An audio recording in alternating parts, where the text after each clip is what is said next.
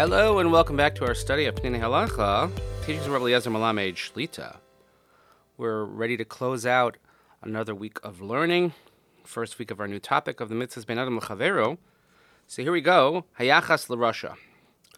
So we discussed yesterday that one has to try one's best not to harbor grudges, not to hold feelings in, but to let someone know when they wrong you. Avamisha hu rasha. How about someone who is actually evil?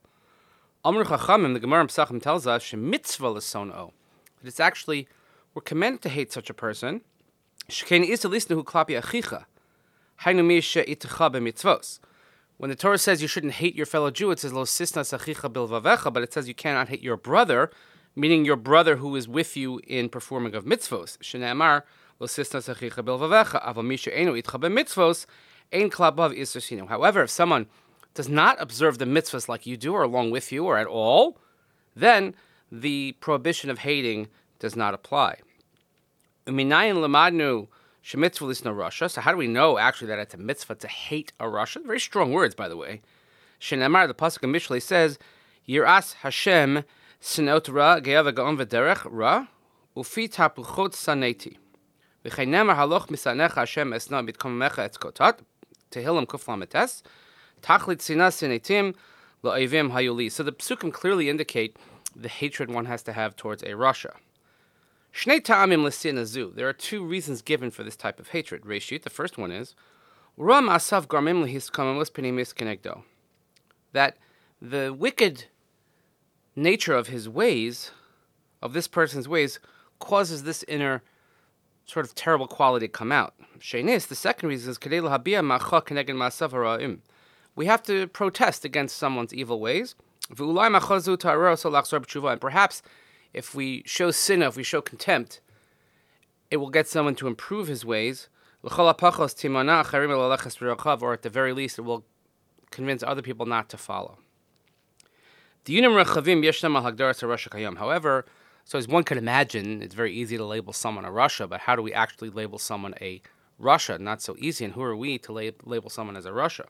So he says there are many parameters how to categorize this. Ulam efshar lomar klal. He says, but let's speak generally. When it comes to mitzvahs between you and Hashem, a rasha is someone who, as it's called lahachis, someone violates mitzvahs, doesn't perform mitzvahs to anger, out of anger or just to, you know, just because, or to anger God. Kolomar hu mechal Shabbos mashmos Shabbos v'nochlo lasos malachos. Person doesn't keep Shabbos. It's not because he doesn't understand the meaning of Shabbos, and because he just likes to do malacha. He likes to do prohibited activities. Elahu mechal Shabbos gedei lahatris laharosh ena mamim b'Hashem tarasa. But he's doing it dafka, is what we say lahachas to show.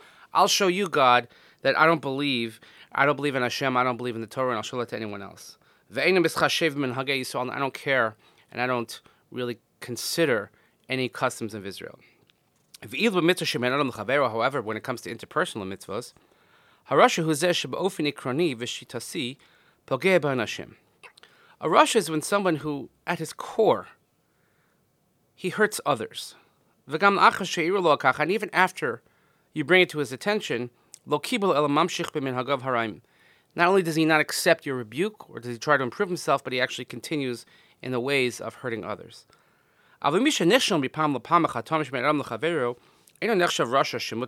However, if somebody makes a mistake once in a while, sometimes we say things we don't mean, sometimes we react emotionally, knee jerk reactions, whatever you want to call it. If it happens from time to time and it's not part and parcel of your persona, if it's not who you are, then you're not considered a rasha and therefore one should not hate such a person, but rather you have to try and let them know and improve their ways. Vafilu gam lehov.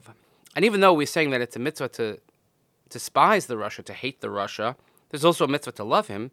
Shalu Yehudi, because after all, he's a Jew. V'nishmaso kedusha, and his soul is pure and is holy. V'yisrael afil shachat Yisrael. The Gemara in Sanhedrin says that a Jew, even though he has sinned, is still called a Jew. And even those who have gone off the way of the path of Hashem and have corrupted themselves, they're still called Hashem's children. Omnam banim marshim. However, they're not the best children; they're wicked children. Aval banim, but they're still considered children. Leficha chasinim mechavenes klape ishius shemeskala elenu, aval atzmios so hapenimis shel kol yidid tzrichim leahov, lekavos lispalol alav sheachzor betshuva.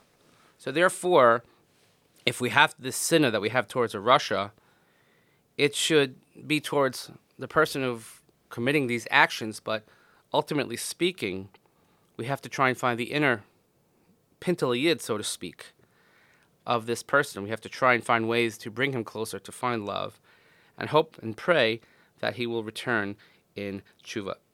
In the note here, Rav Melamed brings a extensive collection of sources, and he just writes Sugya Zumber Kevis. This is a very broad topic. As, again, as you can imagine, to just to label someone a Russian and say, therefore, I can hate or do whatever I want against him, it's not that simple. We have to be very careful in how we treat others and maybe perhaps trying to understand where other people are coming from. A very, very difficult thing to do. But nonetheless, here we are completing a week of studying this new topic. Thank you, everyone, for the feedback.